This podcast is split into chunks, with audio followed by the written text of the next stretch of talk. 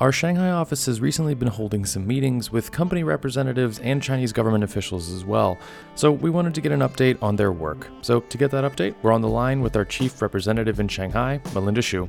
From the U.S. China Business Council in Washington, D.C., I'm Ian Hutchinson, and this is the China Business Minute. Melinda Xu is our chief representative in Shanghai. Melinda, welcome back. Great to talk again, Ian.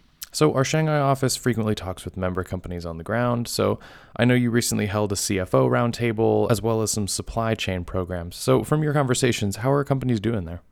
I'd say the vast majority of member companies operating here are profitable. However, the realities of rising costs and increased competition due to US China tensions, COVID disruptions, as well as a few other factors, have increasingly led companies to treat China as a mature and competitive market.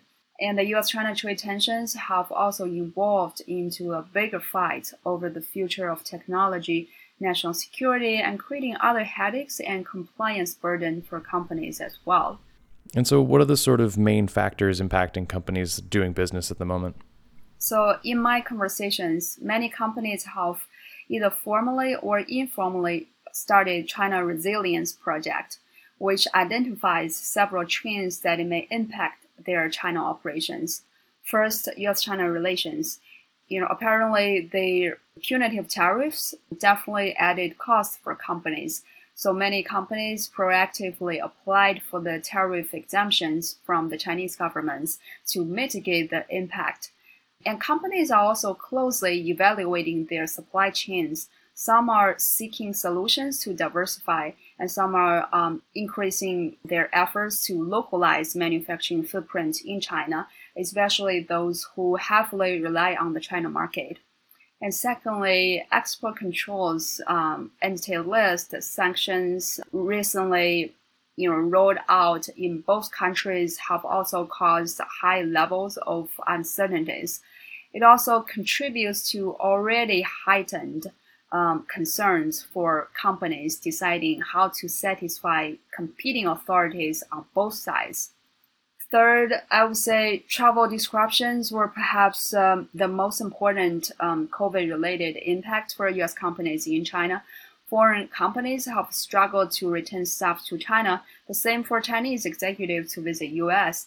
This has led to delayed business decisions. Moreover, without people to people exchange, it also increases challenges between the headquarters and regional operations. And additionally, many companies are very concerned about Chinese policies and regulations on information flows, privacy, and tax security especially regarding restrictions on cross-border data flows and data localization requirements. Mm-hmm. So, I mean, definitely a complex environment, and members have a lot to consider to make sure their companies are prepared. So, I, I noticed you recently were also working with a few companies on consolidating or moving operations within China, right? You're right, Ian. Um, manufacturing, especially chemical companies, have increasingly seen relocation and land expansion um, challenges, especially in the developed region like um, Shanghai and uh, Guangdong. It's becoming increasingly difficult for chemical companies to try to purchase land in such um, localities, even in areas where they have previously been dominant. It's also quite common that um, local governments have more restrictions on land using and um, even have certain economic performance metrics that companies need to meet. You know, companies would also face all kinds of potential challenges in the relocation process, um, increasing costs in human resources, land, facilities, and tax issues uh, across the region, etc. We've been doing some benchmarking on how to mitigate the risk and to have relatively smooth transitions. And some companies could even shift to opportunities to get more support from local governments. And I know you guys there do a lot of engagement with the Chinese local government. So, does the Chinese government at the local level still support U.S. companies doing business there? Is, is there more support from that side? Well, um, China is a one party system, but it's not a monolith. I will try my best to provide some nuances here. I think I would uh, agree in general, local governments still support US companies' operations in China especially in the sectors highlighted in the 14th Five-Year Plan, such as biopharma, AI, high-end manufacturing, clean energy, and so on. Basically, all local governments are chasing such industries. Um, I personally believe it's um, eventually gonna be an oversupply issue in the next 10 or 15 years, which actually contradicts China's strategy to coordinate regional development. Companies also report starkly different um, business environments in regions across China. Companies say officials in the Yangtze River Delta and Greater Bay Area are very much having a service mindset, exploring how they can support your business. While in some other localities, the problem of bureaucratic red tape is still quite tough you know, we mentioned companies are looking at their supply chain. Um, Chinese government as well are also looking at supply chain security and identifying and avoiding any single point of failure, especially those technology that heavily rely on U.S. so-called 卡脖子技术. And China very much wanted to get rid of those choke points and stand on its own feet. So for our members, we've heard that public procurement is increasingly close to American companies, especially in ICT and medical device sectors. So, are there any silver linings then? Good point, Ian. I didn't mean to be um, overly pessimistic, um, and there are actually a lot of efforts by Chinese government to improve the business environment and support multinational companies operating here local government in particular, um, you know, are pushing forward to get more authority from Beijing to develop its own economy and um, even step up efforts to implement long promised reforms.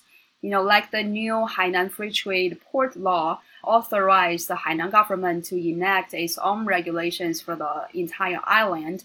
Recently, Shanghai has been given greater power to pass laws pertaining to its New area, which generates a third of the city's GDP and is home to many uh, major multinational companies. In other words, you know, regulations released by New area may conflict with national re- legislation as long as they follow the basic principles of national statutes and um, regulations it remains to be seen how Pudong will um, eventually utilize the opportunity to further open its market access, especially in finance and uh, medical service industries and, and a few others.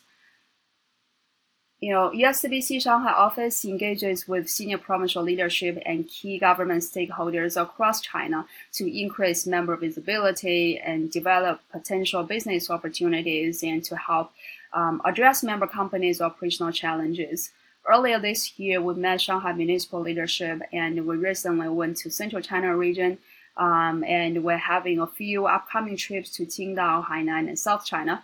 So um, we wanted to work together with members to provide the resources to navigate the complex environment. All right. Well, thank you for the overview of what you guys have been working on. It's always good to catch up with the uh, on the ground stuff. Thank you, Ian. Again, Melinda Xu is our chief representative in Shanghai. The China Business Minute is a production of the U.S. China Business Council, and you can always learn more about the work that we do on our website, uschina.org. If you like the show, please leave it a rating and a review. It will help other people find it. As always, thanks for listening. We'll be back next week.